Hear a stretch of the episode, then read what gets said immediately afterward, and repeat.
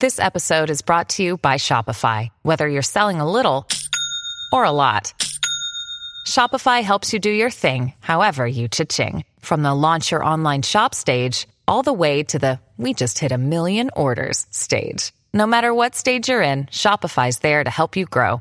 Sign up for a $1 per month trial period at shopify.com slash special offer, all lowercase. That's shopify.com slash special offer. Hello, everybody. This is Marshall Poe. I'm the editor of the New Books Network. NBN listeners like to read books and buy them. So we thought we'd tell you that right now, our friends at Princeton University Press are having a remarkable site wide sale. You can get 50% off books, including ebooks and audiobooks, with the code 50, F I F T Y, at checkout until May 31. You can save some real money on Princeton University Press books. I encourage you to go there and check it out.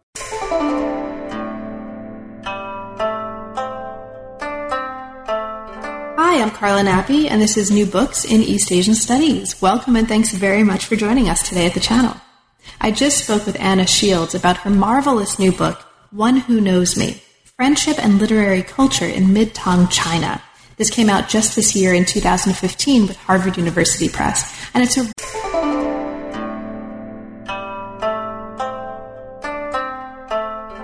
Hi, I'm Carla Nappi, and this is New Books in East Asian Studies. Welcome and thanks very much for joining us today at the channel. I just spoke with Anna Shields about her marvelous new book, One Who Knows Me Friendship and Literary Culture in Mid Tang China. This came out just this year in 2015 with Harvard University Press, and it's a really fabulous book. It's beautifully written, it's compellingly argued, and it gives readers a chance to meet, cultivate, get to know, and finally be very, very moved by the progression of a series of friendships um, in the context of groups of friends, binaries of friends, pairs of friends, such that you really have a sense um, over the course of the book that you're getting to know some of these relationships and that fact of, or that feeling of getting to know some of these relationships as they're progressing through the chapters and through the kinds of texts and the kinds of genres and interactions that Anna's giving us access to, you know, it really makes the whole experience um, very moving by the end of it. So, in addition to a really compelling study that informs how we think about the histories of elite male friendship, um, the histories of social, political, cultural and literary contexts of various sorts in um, the Tang Dynasty and beyond, Anna also gives us access to some really amazing primary source documents through her translations that are embedded in the chapters of the text. So it's a really wonderful introduction to some really important um, and very powerful documentary sources, as well as a very compelling argument about friendship, innovation, literary, and historical culture in the Tang Dynasty it really was a pleasure to talk with her about it, and it genuinely was a pleasure to read the book. So I hope you have a chance to get your hands on the book. Um, that'll give you a, an opportunity to really get inside of some of these primary sources in a way that we can't really do um, so much in this medium. And thank you very much, as ever, for listening. I hope you enjoy. I'm here today to talk with Anna Shields about her new book, One Who Knows Me. Welcome to New Books in East Asian Studies, Anna, and thanks very, very much for making time to talk with me today. I'm really looking forward to it. So am I. So, Anna, let's start as is traditional for the channel by talking a little bit about how you came to the field and specifically what brought you to the history of Tang literature. Well, I actually began as a Uh, in French literature. I in my undergraduate years I was doing French and comparative literature. So I'm actually I always say that I'm late to Chinese and late to the study of China in that I discovered Chinese literature in translation my freshman year in college, but then continued to major in French and studied abroad and, and all that sort of thing. And it was very clear that I wanted to go to graduate school and I wanted to be a professor and it was the 1980s and China was opening up and all of a sudden when I I was reading more and more in translation, it just became clear to me that this was a very exciting moment to begin to study China in the West. And I read uh, books by Steve Owen, certainly, and a number of things in translation. And so after I graduated, I went to Taiwan for a year and then from Taiwan applied to graduate schools in to do Chinese literature and then just basically never looked back. And um, that's that's really the story. My it was a passion for literature that brought me to China, and then kind of discovering that wonderful moment in the 1980s of, of reform and opening up, and that was that was uh, an interesting convergence of events. I think. Well, the book is amazing, so I want to get that out right at the very beginning. It's an incredible book, and it does a lot of different kinds of things that are nourishing in overlapping and, um, and different kinds of ways. So there's a lot of really fabulous translation here of the kinds of sources that are woven into the story. It's also just an amazing um, argument, a very compelling argument, and a really beautiful read. So thank you for that. And let's talk a little bit about how you came to this. Um, so to just kind of set the stage a little bit for listeners who haven't had a chance yet to read the book, this is the first book length study of friendship in the Chinese tradition, as you um, talk about a little bit in the book. It focuses on the period from the 790s through the 820s and extends a little bit beyond that to follow the paths of some important writers who are kind of key to what's going on here a little bit further into the 9th century. It asks, among other things, and we'll explore this, I'm sure, in the hour to come, how writing on friendship both reflected and also shaped broader transformations in mid Tang literary culture, and it weaves together both historical and literary analyses in offering some answers um, to some of the major questions in the book. So, what brought you to friendship? How did you come to focus on this? And how did you come to decide to write a book length object about this problem? Mm. The second question is actually very interesting because I don't know that I intended to. but the first question is so the, my first book uh, looked at the development of the, the, the, tradition of the song lyric in during the five dynasties, but was very concerned with the impact of social change, social and cultural change on this important literary innovation, you know, the um, promotion of the song lyric. So within my larger research trajectory, it wasn't really intended to be a book about friendship. It was a book about the ways that mid-tang writers turned to writing about private experience and why they did that and how that changed um, mid-tang literary styles and topics so much. Um, but I came into it really through the work of Bai Juyi and Yuan um, and looking at their exchange poetry and and trying to grapple with this extraordinary sense of intersubjectivity of the way that the two writers uh, engaged one another literarily, but also it seemed psychologically and emotionally. And so they were really my avenue into the question of what constituted friendship in this period and how was it represented in literature. There was, however, so at first I thought, oh, I'll just have a couple of articles about Bai Juyi and Yuan Zhen, and that, you know, that would kind of be the new project. And then I really started to think and, and push myself and read more widely in the other quote unquote kind of the schools and circles of the mid Tang. And what I realized is that there really wasn't um, a lot of work that was able to see across the period and see how all of these people were in fact grappling with certain kinds of social and political circumstances, competition and um, social background and responding to them in some of the same ways. So I realized that I really had to deal with the Han Yu circle, with the Han Yu group of, of, of, friends and literati. And so that is when it really, it became, it was clear to me that this was not going to be a couple of articles, that in order to really represent what was happening with this turn towards the private life, specifically with friendship in the period, I was going to have to broaden my scope and, and take a look at some people who were tough to read sometimes. Um, and to to really think about the ways that friendship practices manifested themselves across different kinds of writing, different genres, and across different groups. People that we tend to um, kind of subdivide, I think, sometimes unnecessarily into cliques and groups. So that's how that happened.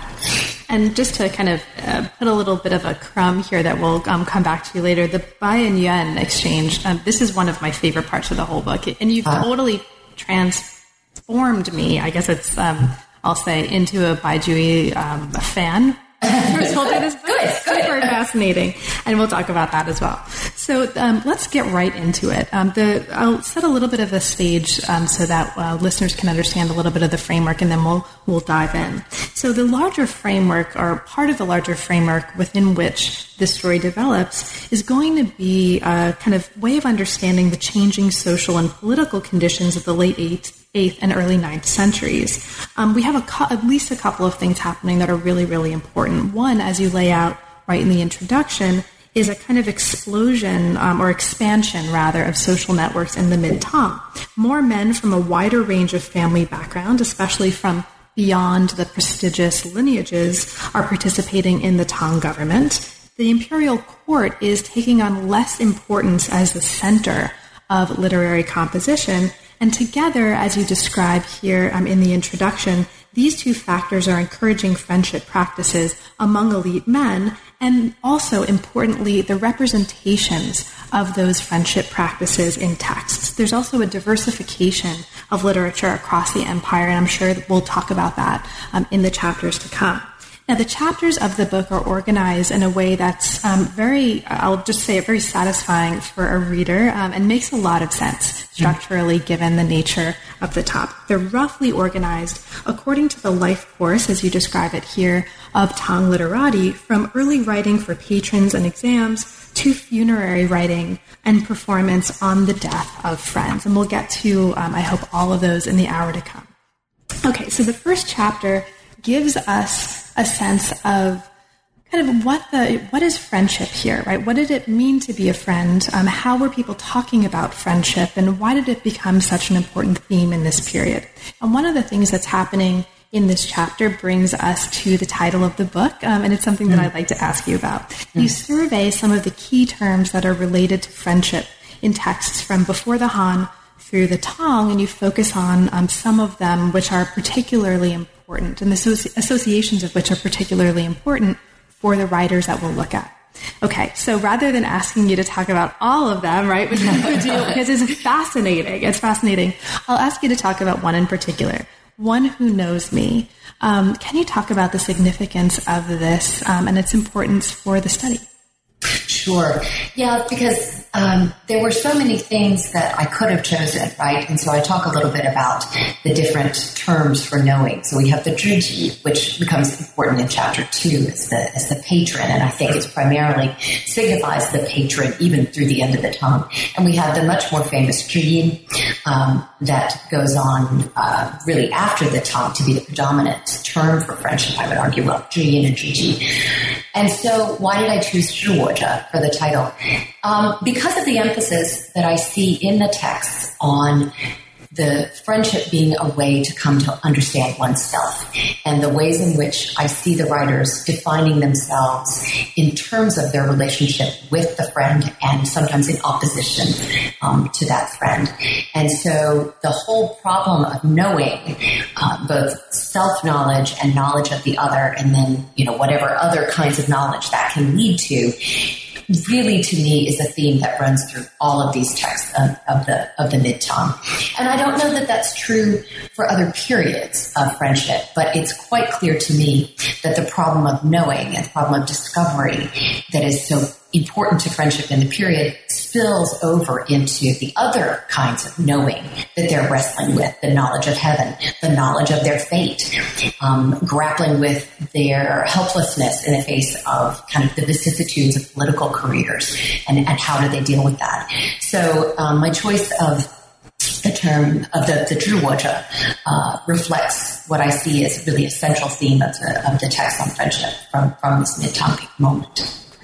Now, I've already mentioned um, the importance of the fact that literary and historical threads are woven together in the book. And it mm-hmm. very much contributes to and builds on and works from both of these um, ways of talking and ways of knowing and ways of reading um, evidence, right? And actually shows, I think, really usefully um, in the book that they're not, you know, history and literature are fundamentally part of the same conversation. Yeah. exactly, and it's and that's really um, a very striking and a really beautiful thing about the book. So here, um, right from the first chapter, you're laying some of the historical foundations within which to understand the representations and practices of friendship that we're going to see later. And we've talked about some of them, right? We've already talked about the appearance of more men from less prominent families in the Tang government. Um, you describe a new cultural taste for innovation that's happening in this period, and also a growing need for broad social networks in order to pass the exams and gain office. And in fact, the exams or the examinations turn out to be a really important part of what's going on here. Um, you describe in an important part of this chapter the increasing and important role that the Tang exams are playing in the formation of literati identity and social relations. So, can you speak a little bit to that? What do we need to understand about the role of exams in this story to kind of contextualize what's going to happen later on as we look at specific examples? Absolutely. So the role of the examinations in 9th century, late 8th and 9th century culture is in some ways exaggerated. And I think Nick Tackett's book, which is, uh, which speaks to the role of social, which speaks to um, social transformation or the lack thereof in the 9th century is going to help us rethink how we talk about the exams.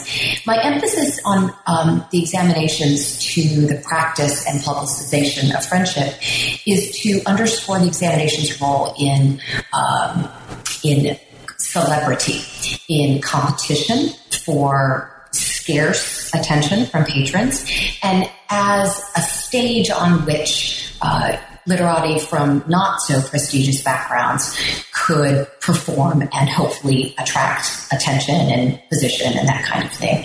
Because they really did have um, scarce means to advance themselves if they didn't have uh, good family backgrounds and powerful patrons. Um, so the other thing, of course, that the examinations provided was this really unprecedented arena for literary composition. In other words, these young men would show up um, uh, in in the summer and autumn and begin to prepare, and they would write and write and write, and they would circulate their their wenjuan, their warming scrolls to prospective patrons. But we don't stop and think about in fact, this training, what does it do? What kinds of things are they producing? And the fact is, we've mostly concentrated on poetry, but the fact is, of course, that they are writing all across the spectrum of Chinese literature, right? They're writing funerary texts, they're writing letters. So when they presented these warming scrolls, they're really showcasing their abilities in, a, in as broad a way as possible. You know, their, their ability to think, their ability to flatter, their ability to use correct allusions, to master the classics, and so on. Um, so this kind of Olympic style training that they're doing um, also allows them to uh, compete for attention and brings them in contact with lots and lots of other young men doing, or not so young men, in the case of Jiao, who are doing roughly the same thing. And so I do think it's actually the social um, activity that is somewhat submerged when we talk about the examinations. We talk about single, about individual uh, competition sort of individuals against each other, sort of forgetting about the fact that these young men, of course, they're living together, they're they're socializing together, they're going to brothels together, and that piece, I think, is what I'm trying to bring forward as the social context in which really powerful friendship bonds could be made. Because the fact was, most of these guys failed, right? I mean, most of these most of these men did not, in fact, walk away with positions and prestige and, and powerful patrons. Um, but they did walk away with those social ties. And of course, I'm not, um, you know, I have, I'm focusing on a fairly small group of, of, of writers. Um, but I think it's really important to think about how the examinations fostered really new ways of, of uh, literary, of competing in literature and also social bonding, homosocial bonding. I think using the metaphor, uh, not necessarily metaphor, but comparison of Olympic style training is really great, useful here. Um, and I think I'm going to adopt that when I teach students. It's just a really different way of thinking about what was happening here compared with um, how you know a lot of people think about what it is to. Uh, to, to read and to learn and to go through an education.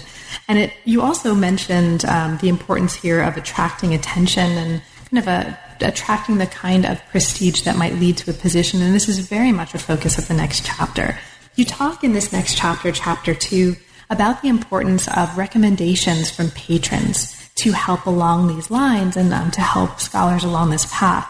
And you talk about here the Tang practice of self promotion and give a lot of really interesting examples of how mid Tang writers could use the knowledge of others to persuade prospective patrons to support them and their peers, especially in the absence of you know, influential families, rich families, rich mentors, etc. One of the examples um, that you look at specifically speaks to someone you just mentioned, Meng Jiao, right? Um, so, um, in a section devoted to um, looking at the ways that when writing for prospective patrons, writers might privilege a knowledge of tradition, a knowledge of literary talent, a knowledge of exam success, right? Um, you look specifically at the text that Han Yu and friends wrote to recommend Meng Jiao in the 790s and early 800s for support. Can you talk a little bit about um, what you think is most interesting about that particular set of texts for our purposes? I will, and, and I will. I will say first that um, it's it's quite unusual that we have what we might think of as a, as a kind of a crowd of texts gathered around Meng Jiao, and I was incredibly excited to discover that I did have so many perspectives from which to reconstruct this campaign. I mean, I don't think there's any better way to, to put it that Meng Jiao's friends and associates conducted for him. Um, I mean, I think the real question uh, about this is how effective was it? You know, how, how effective was this campaign in the end um, in putting someone forward, especially if you're dealing with, in the case of Meng Jiao, uh, someone who really apparently was not much of a prose writer at all, um, and, and it had a fairly limited literary talent. And I'm we would need to have more text for specific people in the same way, and I don't know that we've got that. I don't think we've got it extant in the Tang tradition. What is most interesting, and I think in some ways poignant to me about this particular example, is that it's clear that all of this effort begins in instrumentality. It begins with the effort to promote Jiao, um, not merely because they were uh, fond of him, but because they admired his talent, and also because they were um, ideologically uh, committed to the same goals and the same ideas, whether that's the um, the resurrection, the, the uh, revival of the spirit of antiquity, or a commitment to a new literary style. Um, so there's ideological continuity and coherence in the group. But it's clear that over the years that matures and changes, and um, the bonds um, blossom into something that we want to think of um, more like intimate friendship. So it's actually quite important to me. It was very quite important to me to come back in chapter five, which I fondly called the chapter where everyone dies. Um, um, to come back in that chapter and to to look at Han Yu's um, inscription from Meng Jiao as, as a kind of late life reflection on what that relationship meant and how you commemorate um, the talent of someone with whom you've uh, spent all these years in ideological continuity and, and friendship as well as affection. Um, so, so this tension uh, between that I think is inherent in the text um, and inherent in the period between friendship as a merely instrumental social practice and friendship as a source of identity and kind of emotional coherence. Um, this is something that I really wrestled with the whole book. Um, I, I, see it in the text and bringing it to life um, for people in translations and discussion was, was, a, was a central challenge of the book. And one of the relationships that we'll also see, speaking of relationships that persist through the text, um, developing and um, the, getting really interesting and really um, quite intimate over the course of the book is another relationship that's also described in this chapter. If um, the letters of recommendation, especially um, the ones that Han Yu mobilized, right, and on behalf of Meng Jiao, were emphasizing the importance of a knowledge of tradition, then the letters that you look at um, uh, in the case of Baizhi and Yuanzhen in this chapter, are emphasizing instead innovation, right? And mm. they're, uh, in particular, you're using these as a way for us to understand celebrity here and how some of these writers were using a focus on innovation and celebrity to kind of translate into potential official success. So can you speak a little bit to that one? Absolutely. And so at the beginning of the chapter, I, I uh, deploy some theories from social psychology, social psychology about uh, group identity formation and how um, groups can, uh, how members within groups can ally themselves uh, to one another and define themselves against other groups. And so, one of the arguments about Baijiu and Yuanzhen is that they were able to leverage a kind of rhetoric of innovation and change because they had received public acclaim. That is to say that the stage the examinations, and they're really kind of spectacular successes, one after the other, gave them the mandate to experiment and be bold in a way that I think Han Yu and his group did not have. Um, though Han Yu obviously had the 792 successes, um, Baijiu and Yuanzhen were able to um, draw upon what is honestly this Feng this kind of playboy celebrity, um, to be literarily bold um, in a way that, that the others weren't. Um, because certainly there's the same sense of social critique and, um, uh, you know, the times are parlous and we're writing to reform the world. We see that both in Han Yu and in Han Yu's group and in, and the work of Baijiu and Yuanzhen. Um, but I think Baijiu and Yuanzhen had a different kind of platform. Um, and that was given to them by the incredible successes that they had in the early stages of the exam, but especially in 806 in the decree examination. And that was the first year of, of Xianzong's reign, which was itself a political moment just full of promise and excitement. And so the conjunction of those things um, really allowed them to be bold in ways that, um, that they, they recognized and took advantage of. I think, um, in particular, for readers who and listeners who will become hopefully readers who are particularly interested in integrating this within a broader, um, perhaps comparative literary frame, there's some really interesting work that's happening right now in medieval studies, medieval literary studies more broadly, um, about uh, innovation and newness, right? And discourses, mm. language of innovation yes. and newness. It might be really interesting, right, to um, to kind of think about this um, that could be a really super interesting seminar. I think Patty Ingham has has a book out on that um, in the context of European stuff. I think I think it's absolutely incredibly rich topic, and it's one that I wrestle with all the time because, you know, I style myself actually as a literary historian because what I really like to do is study why and how Chinese literature changed, um, um, and so thinking about how you defend newness is just kind of a thing that I've been doing for a long time. How, how what, are, what are the what are the defenses within the canon that allow you to innovate? You know, we go back to Shuo right? Um, and how do you how do you defend specific kinds of changes when you make changes to a literary genre or to a particular style.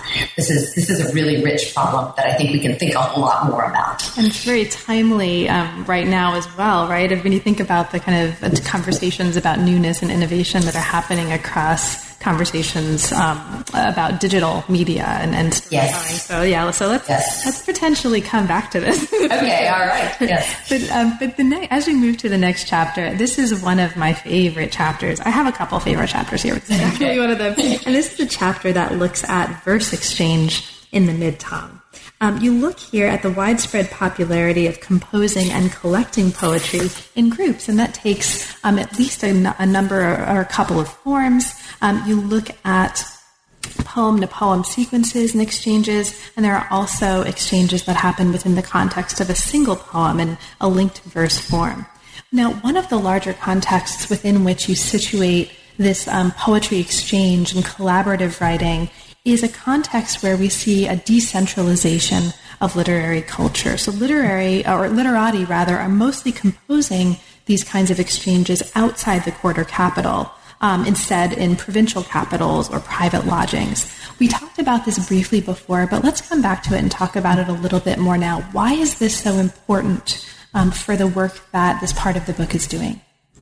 Well, I would preface my response by saying that, of course, plenty of literary conversation is still going on at in Chang'an and certainly within the imperial court. It wasn't that that somehow vanished, but it's clear when we look at collections and look at prefaces to smaller collections and things like that, that um, not only is literary composition in groups outside the capital increasingly prized, um, they, they want to publicize it as well.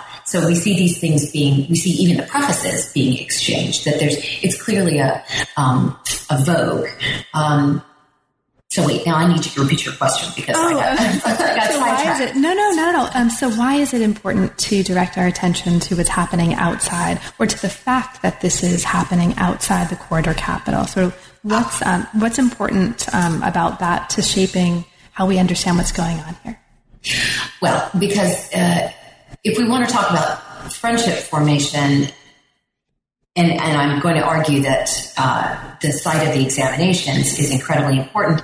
The question then becomes, oh, well, after the period of the examinations, do simply the friendships and that literary energy of friendship dissipate? Well, of course not. So, by looking at what's happening outside the capital when people are reassigned and join new groups and new circles in the southeast, for example, in the you know, Jiangnan region or something like that. Um, we begin to understand how the social relationships are sustained over time. And we also see how creativity and literary productivity continues outside the merely kind of careerist uh, producing writing for um, as, as, part of one's life in the capital. Um, and so I think we see then how, how the friendships are how friendships and the literary creativity of friendship um, manages to what should we say, um, spread, disseminate to other regions. Um, and this is very important when we want to think about the history of late Tang literature, which we don't know enough about, in part because of the sources. Um, because we don't see merely capital centric compositions and merely capital centric writers. Um, we see all kinds of uh, unusual writers that are scattered all around the empire and whose whose collections survive and become important in, in later generations. So thinking about so, since we have this wealth of text from the mid Tang moment, it's very important to look at the literary landscape and see how those texts themselves grew out of places that were not Chang'an and were not Luoyang. So that's that's how it plays into the larger picture of literary history for the Tang. Thank you. That's super helpful. And um, I'll mention for listeners that there's a lot of really fascinating textual material that's dealt with in this chapter that we won't have a chance to talk deeply about. Um, just to kind of mark them, there's a series of prefaces to group poetry compositions that you offer really wonderful close readings of.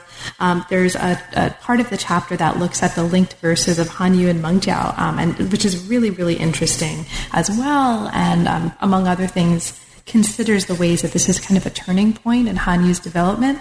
But what I want to ask you about is, um, again, um, coming back to my favorite team in this book, um, the exchanges of Bai Juyi and Yuan Zhen.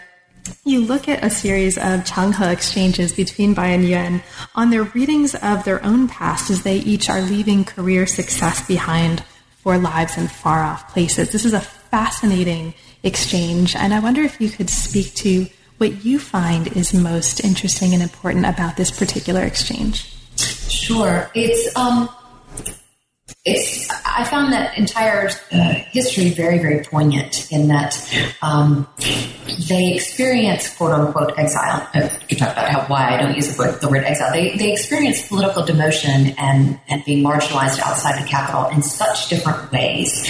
Um, Bai Juyi had a much better situation um, throughout his years outside than Zhen did in his second um, demotion.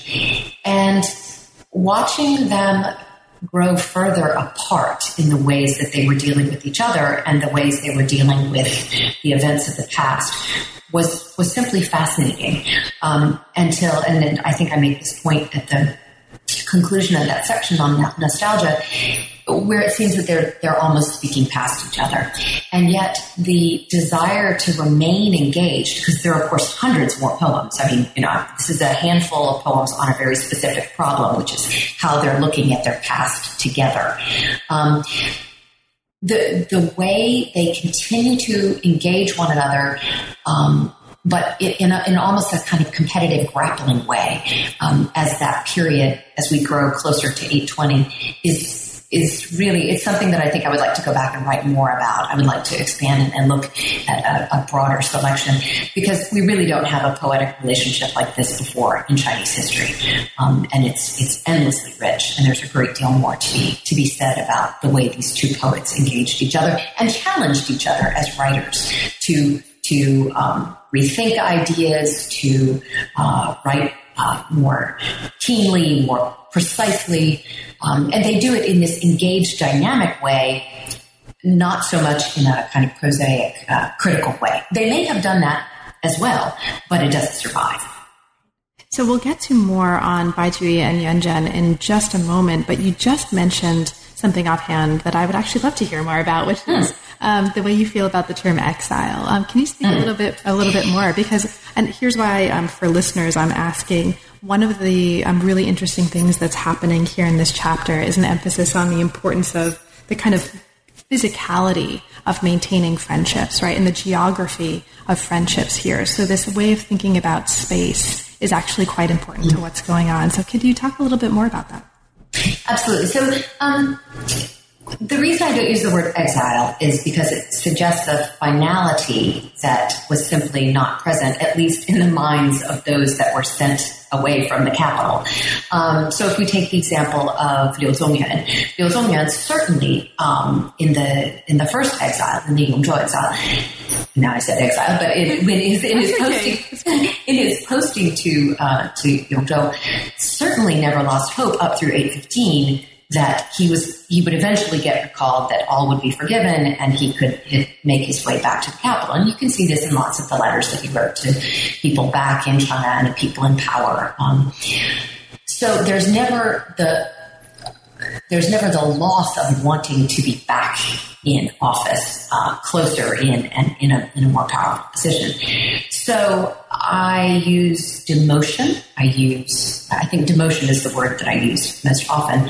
Um, but also the word exile suggests a kind of solitary existence that simply wasn't true for, for most of the men, um, when they were set out, even if they were in the, the far, far south or in a, in a very isolated place, because there was company and, and one sought to have company. You looked for um, the local magistrate or uh, people would travel through and so there was no sense in most of the writing from the period when people are sent down that you somehow disengage. Far from it. And that is the critical role of literary texts, of letters and poems and, and other kinds of writing in uh, maintaining this social network because it was also a, a way to maintain your viability um, as an official um, and, and to somehow refurbish your reputation or to find a local patron who was going to help you uh, move back up the ladder or or, access a, a local network, perhaps. So that's why I don't use the word exile. Perfect. Thank you so much, Anna. Um, so, as we come to the next chapter, we're also eventually going to get to um, another treatment of this um, team that I, again, just love, and I'm totally focusing um, and, and, a disproportionate amount of time on, but that's okay because um, I'm interviewing you. Exactly, so I can do it. So, before we get back to Bai and Yuan, let's contextualize what's happening in the context of introducing that later exchange or not, right? Um, mm-hmm. As we'll see, this is a chapter on the epistemology of friendship. It's fascinating. It looks at the genre of letters to friends and focuses on how these letters addressed problems of knowledge and understanding, both in concrete ways and also in abstract ways, um, in ways that are philosophical in nature and in ways that are more personal in nature. Now, medieval letters between friends, as you describe here in this chapter, often foregrounded the problem of understanding and misunderstanding, right? Knowing and not being known between writer and reader or writer and recipient. And the chapter is going to take us into important examples of both of these larger um, epistemological phenomena. The first one you look at is um, the context of understanding, and then we'll get to misunderstanding in a moment. In the context of understanding, you look specifically um, for part of this at letters that reflect on ways that social knowing might inform and might be a way to think about other forms of knowing. So, because that's really, really interesting um, from the perspective of epistemology, can you talk about this way of understanding understanding here? How, are, how is social knowing for you most interestingly being translated into other forms of knowing? Well, I will say that in fact I initially resisted thinking that that these writers saw a connection. I initially resisted thinking that they were willing to consider the question of how zhiren, how knowing others, how knowing people could articulate or could lead to other kinds of knowledge. And then as I really pushed harder on the text, it was clear that, that their wrestling with the problem of understanding was not merely about interpersonal understanding. That in fact, particularly so that focuses on letters by Yu and letters by Bai Juyi, that in fact, in these letters written to friends and about relationships, they would um, modulate, if you will, into the question of discursive knowing, of how do we know heaven, how do we understand our fate. And in fact, when we look at texts like the Zhongyong, I, I, cite uh, passages from the Ning in the chapter, it's clear that, that they were inspired by very old discourses about how these kinds of knowing can connect to one another and, and produce knowledge in important ways. Um, so I, this was definitely a case where I was following the lead of the text and, and trying to understand where, where they were going um, in, in their thinking, in their exploration of the problem of understanding and knowing. So, not only was understanding a major theme here, but also misunderstanding was an important theme. And you talk in the second part of this chapter about the ways that some texts didn't highlight you know, how knowing translates into other forms of knowing, but instead highlighted conflict and criticism, highlighted the gap and misunderstandings between writer and reader or writer and recipient. So for you, what are some of the most important things going on in that context in terms of the materials you worked with?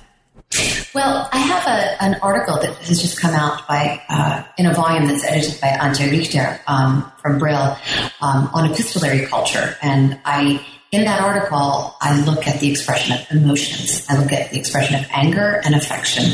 Um, and so that, that sprang out of my work on, on this chapter. So misunderstanding, first of all, as I say at the outset of the chapter, you know, we have to be kind of suspicious of the letters that we have, which is to say that letters that talk about misunderstanding unless they reflect well on the writer, were unlikely to be saved in a writer's collection, right? So the very few texts that we have that explore misunderstanding in, in depth, um, we have to think about the social context and think about the silences and omissions that are, are likely there in the text. Um, having said all that, I was actually surprised by the degree of emotion that we found in these righteous anger, indignation, um, the desire to correct the other person, and demand from the recipient uh, an acknowledgement of, of being right, of that the writer is, is correct. Um, and that was what was really fascinating about the letters that I looked at there is that it wasn't, is that it blended the personal and the intellectual in ways that I found completely unexpected and that's frankly new in the tradition. The question is, is it new in the tradition or is it simply that these are the kinds of letters that these writers saved? I mean, frankly, my, my, um, my impulse is to say it's probably number two. Um, so, uh, you know, we have the famous letter, um, between Shan Tao and Xi Kang, um, uh, excuse me, Xi Kang Chantal dissolving their friendship, and we have um, things in the Yiwen Leiju and the Ji that talk about how you how you sever right, how you sever friendships in the language that you use. So there's there is a traditional um, there's a traditional rhetoric. There are figures that you can use and that kind of thing. But I was quite frankly surprised by the blending of individual and specific points of, mis, uh, of, of disagreement and the larger with the larger issues, intellectual, ideological issues that are that are at play in the letters. That was absolutely fascinating to me. So some of these relationships are severed, and some of these relationships are silenced. Um, and we talked a little bit before about the importance of physicality of friendship and physical distance. And the coda of this chapter takes us back into Bai and Yuan's relationship to look at some of the consequences here, specifically in a letter, um, which you call the most famous extant letter from the Tang, Bai Juyi's letter to Yuan Zhen of 817, the consequences on friendship of silence. Now here, Bai is writing after almost two years of silence. Um, and it's a really fascinating case. Could you talk a little bit um, hear about what you think is most interesting about this particular letter in this broader context. The uh, the funny thing about this letter, and I've given a paper about this, is that it's it is terribly famous as a letter from the Tang, and it's so completely unusual. Um, it's unusual stylistically. It's unusual for including, poems. It's unusual in the way, in the really intimate way that Bai Juyi addresses Yuanzhen. And so when we push hard on the text, um, we see that it's trying to do a lot of different things, close that physical gap, trying to um, hopefully reassure Yuanzhen, but also, as I say, trying to write to him with the knowledge that Yuanzhen might be dead. And so how do you do all of those things at the same time?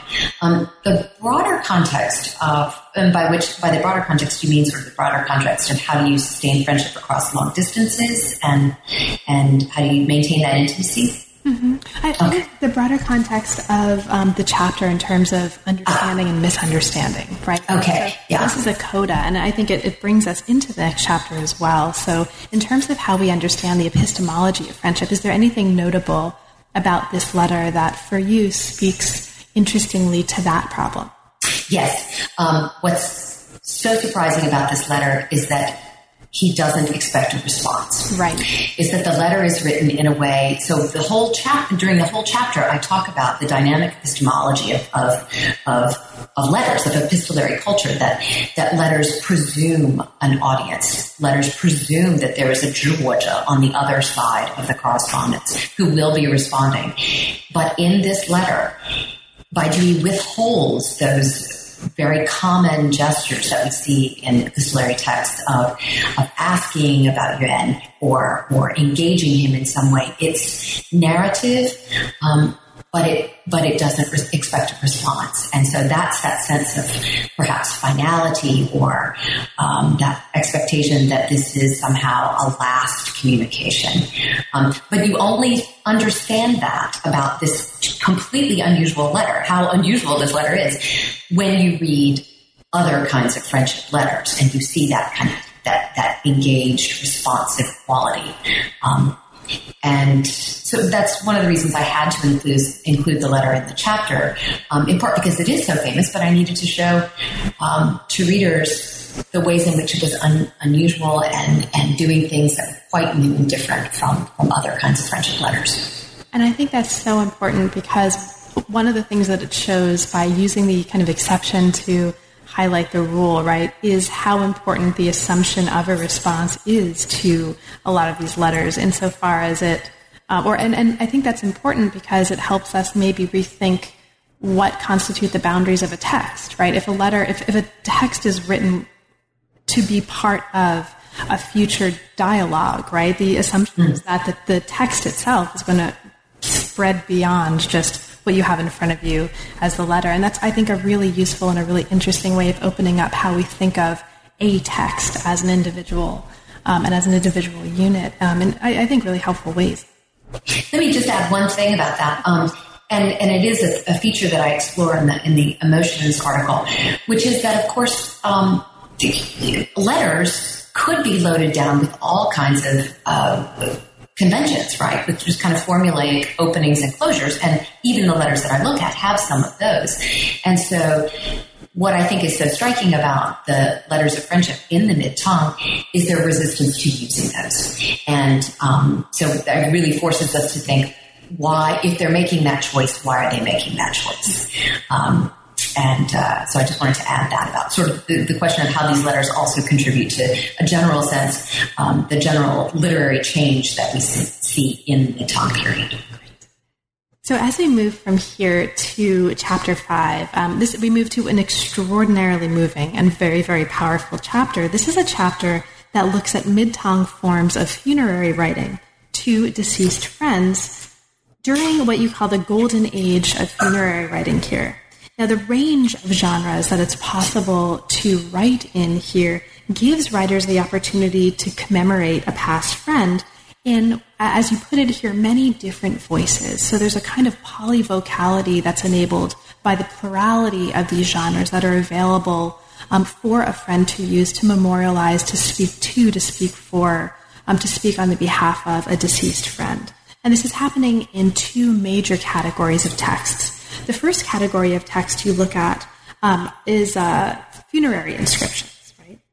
Now, you talk about some of the most important features of funerary inscriptions as a category of text for um, writing on behalf of, writing to, writing for deceased friends. And these include um, the importance of foregrounding the lineage and the living descendants of the deceased, the importance of um, sort of these inscriptional genres, including epitaphs, uh, spirit path stele inscriptions, for lending authority to personal assessments. You describe that here. And you also talk about the ways that friends here could take the place of or could extend the family in performing kind of rituals um, and also practical matters of death. So um, there's a lot going on here. Can you talk for us about what you think is um, one, one or, you know, what you think are some of the most interesting aspects of these inscriptions for how we understand friendship and its transformations in this period?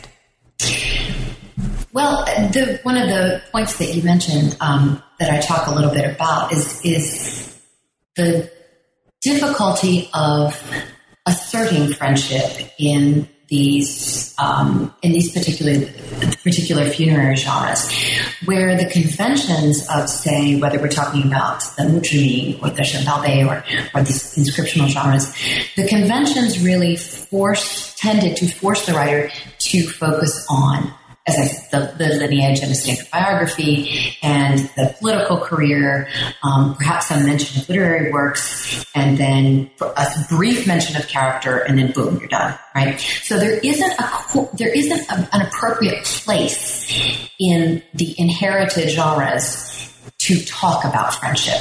So inserting friendship, exploring friendship in the context of these highly conventional and, and really perhaps some of the most traditional and hidebound genres in the in the medieval literary tradition, inserting friendship in these texts really takes creativity and um, and innovation. So um, that's that's something that I would I would say first. Um, it's not that literati friends had never written for their literati friends after death before. That certainly had happened. The question becomes, how do you talk about the friendship in the context of what is basically a, a, a, template, a biographical template that you're supposed to follow. And so as I moved from form to form, from genre to genre, it was astonishing to me to see the variety of ways in which they were able to explore the interpersonal relationship as well as the individual person's political career and lineage and, and that kind of thing. Um, and it was clear that it required different strategies as you moved from from genre. The um, the the Jiwen, the offering text form, being the most lyrical um, and the most subjective, allowed a friend to speak from his own individual position and their and their shared experience. Um, but the more formal and again um, formulaic genres really I think writers had to struggle with figuring out how to insert themselves or insert a friendship circle into the record of that person's life. So that was that was um, very surprising to me as I explored these texts, seeing all the different ways that writers were able to expand the boundaries of different subforms um, to do so, to, to write friendship into the story. Now, these offering texts and elegies are also given um, ample space and a, and a, really interesting discussion here in this chapter. These genres were more performative, and as you describe it here, they, they allowed mourners to speak their feelings directly to the dead friend. And so they became, um, in ways, kind of more emotional, more emotionally evocative than the other more um, inscribed genre of texts. You look at three specific approaches to the offering text as a site for public mourning and also for private mourning. And of course, the one that I want to ask you to speak to is the example from my dream team here, right? Um, it's also extraordinarily moving. This is Bai Juyi's offering for Yuanzhen. Um, it's extraordinarily um, evocative here, and it's very, as I just mentioned, very, very moving um, for a reader. So, could you speak to that text in particular in this larger context of this chapter? I will, and I'll tell a story about that text, Yay. which is that I was in my office in Tucson, Arizona in 2004, starting to work on this project, which I thought at the time was going to be probably a series of articles on Baiji Yanjun. And I was wrestling with what is, frankly, a difficult text.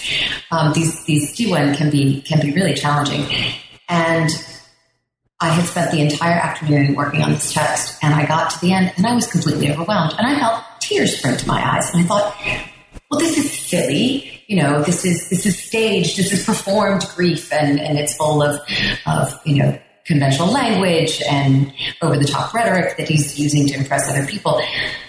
And so, yes, it is those things, but it's also absolutely moving, in part because he tackles the story of the two men's relationship from so many different perspectives.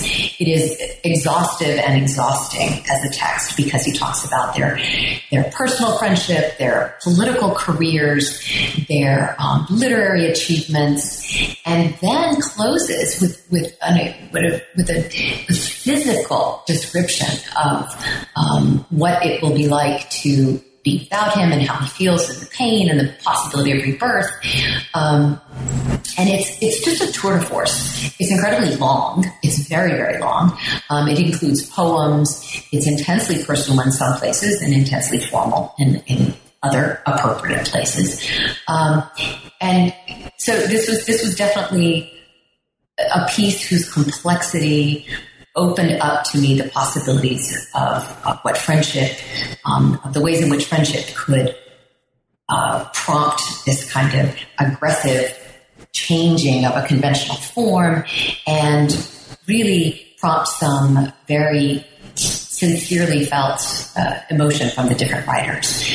Um, so that was it was actually a touchstone piece for me, and um, but then I began to read other Jiwen and to see in them the range of perspectives and the range of responses that people could, uh, could people could have from different deaths. And I have to say that this is an area that I am continuing to work on, looking at commemorative, both inscriptional texts and these Jiwen, and uh, starting to look at ones, particularly Jiwen, written for wives and children and close relatives, because I want to expand this question of um, emotional, personal response in what can be very formulaic and, and brief texts. So that's something I'm, I'm going to continue working with. Excellent.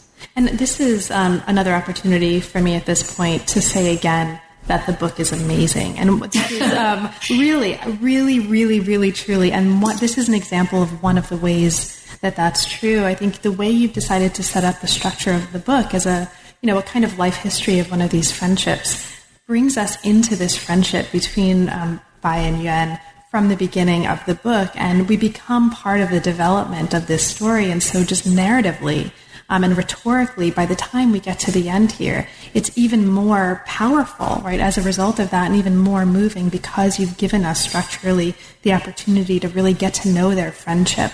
Um, which means that at the end, you know, when we have Bai writing like this for Yuan, it's kind of emotionally wrenching in a way that really speaks to your decisions as a writer. Um, so thank you for that. Um, well, I'm I'm very grateful that that it uh, that it read that way to you because that was very much what I had in mind. And the thing is, there were lots and lots of interesting possible ways of structuring this book. And I originally thought about doing it thematically. And for example, detaching um, the question of instrumentality and patronage and, and, kind of bracketing that as a problem and looking across the life course and, you know, different people and that kind of thing.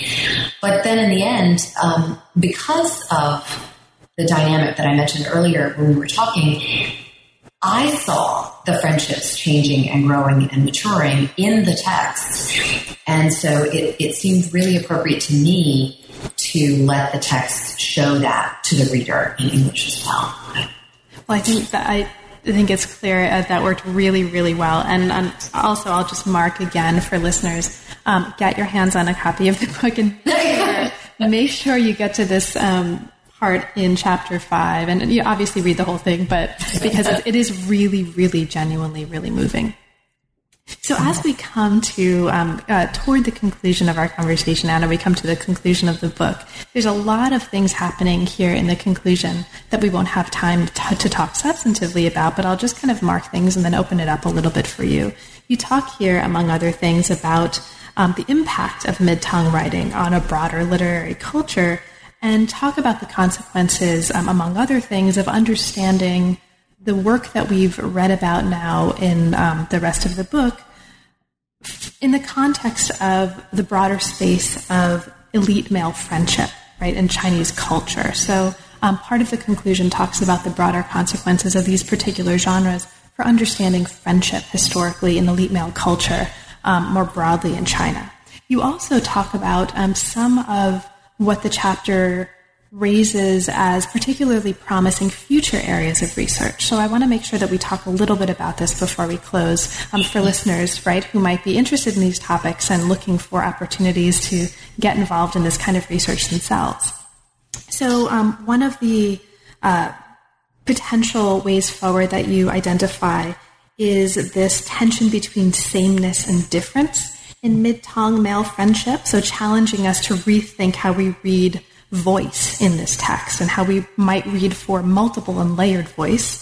Another possible way forward is in terms of a, a contribution to scholarship on masculinity, heteroeroticism, and male homoeroticism in China, before the song especially. And a third possibility is sort of changing how we think about the relationship between kinship based and non kin relations in medieval China. So, for you, um, what are among these, or perhaps other possibilities um, that I haven't mentioned, what are some of the most promising and exciting ways forward that you would most like to see um, future scholarship on? Well, I think, um, and there's so much to be done on friendship just generally, but um, I think the one that is perhaps most pressing and certainly um, the most interesting in terms of contemporary scholarship is this question of uh, male friendship and uh, male homoeroticism and, and also heteroeroticism. And so to link that, as I do in the conclusion, with the problem of sameness and difference, one of the points I make very, very briefly as I speed on to the end of the book um, is that I think more reflection on the ways in which male, elite male friends asserted their affection for other male friends, looking specifically at the language um, and the way they claim sameness. Um, is going to intersect, is going to help us understand the difference between um, heteroerotic and homosocial affection. Okay, so to expand on that for a second. So when the mid-Tang writers constantly emphasize their tong, their their sameness with their uh, with their male friends. I make the point that this is very very different from what we see in the kinds of texts we have later in the tradition where the hierarchical relationship, the male female hierarchical relationship is reinscribed in male homosexual relationships. And so I think this would be a really interesting way into the problem, even even during the time where we don't have a lot of texts that suggest homosexual homoerotic content. But going back and thinking about the ways that friendship, that affection and um, closeness, intimacy, and friendship, male friendship, is depicted in Tang text versus uh, heteroerotic desire is represented and depicted in Tang text. I think that could be a very, very rich um, area of exploration. And it's something that I've done a little bit with and I'm, I'm doing a little bit more with in um, talking about uh, metonymy and the ways in which uh, friendship, the male friend is depicted physically in particularly in poems, um, uh, in comparison to the ways that women who are objects of desire are depicted in in these poems in Tang poetry. Um, so I think that's I think that's probably the most know, maybe the most available and, and enticing area of, of scholarship. Um, but also the question of voice and and what happens when you have a multiple, a, a, polyvocal text? How does that complicate the problem of, of subjectivity? Who is the I that is speaking in this text? How do we, how do we identify that particular wo? Um, and which person is it? I, I think the, the, way that exchange poetry and, and Lianju and things like that complicate the question of subjectivity is is really interesting, and there's so much to be done. There's there's plenty of it in later periods as well. So um, I'm, I'm hopeful that people will, will take up some of those threads. That's really exciting. Yeah, I would love to go to a conference on the I. Somebody should organize that. So, listeners, somebody take on the organizational responsibilities and invite us, okay? yes, the unstable I. exactly.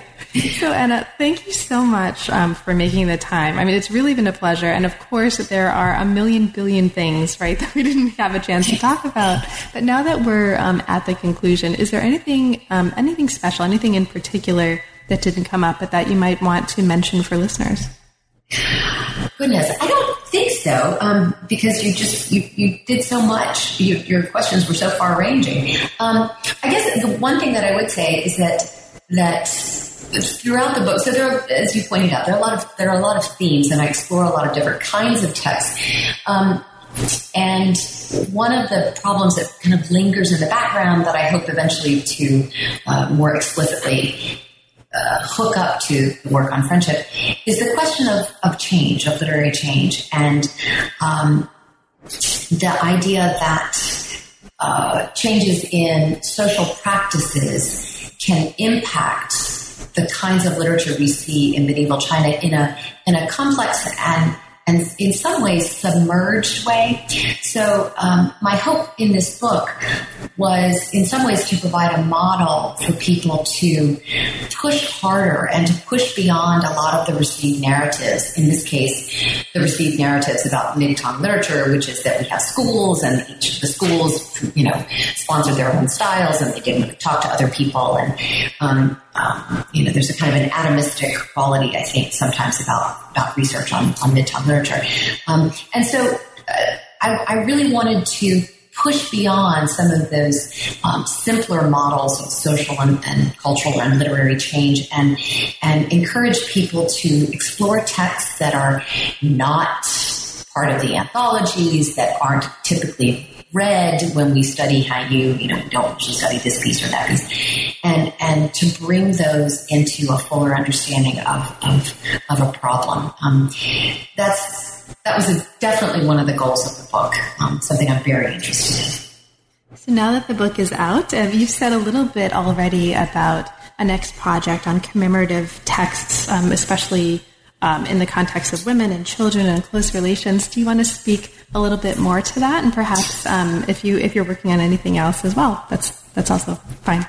Well, sure. Actually, the, my interest in the commemorative text uh, comes from the work on a brand new project, uh, which is about the five dynasties and Northern Song uh, rereading their their uh, their inheritance of the Tang literary past and the ways that they represented Tang literature.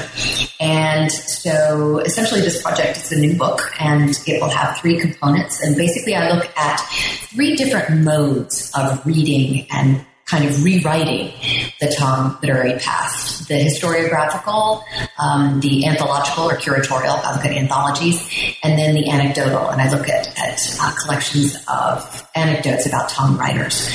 And so my interest in commemorative text is thinking about the ways that uh, Muzhiming in particular, but all kinds of things, the, you know, so steles and Shendaobei, things that are above ground, and Jiwen and things like that, prefaces to collections, the ways in which those commemorative bio, uh, biographical texts shape Five Dynasties and Northern Song readings of the Tang writers, particularly in the Jiu Tang Shu and the Xin Tang Shu. Um, because what I'm discovering, it as I just just started this research, is that um, in fact historians would quote from epitaphs, and uh, sometimes we have cases where in the biographies of the Old Tang history um, we don't see any epitaph material or inscriptional material or impact of that. But in the New Tang history, we see that Song Qi or Ouyang Xiu has gone back and incorporated material from um, epitaphs and things that had survived in collected works to reshape the biography of a Tang writer. Um, so that's that's how my interest in commemorative text. That section on Han Yu is called "Writing Writing the Life and Death of Han Yu." That's spilling into my new project. Um, where I'm going to look at look at the question in a broader context. So, how do uh, biographical representations of Tang writers shift from, particularly from the old and new Tang into the new Tang history? Well, best of luck with that project. Give me a well, call when that's out, and we'll talk about that too. Um, and thank you so much. Give me, give me a decade, maybe. Okay, I, I will hopefully still be doing this. but in the meantime, congratulations on an amazing book, and thanks so much for making the time to talk with me about it.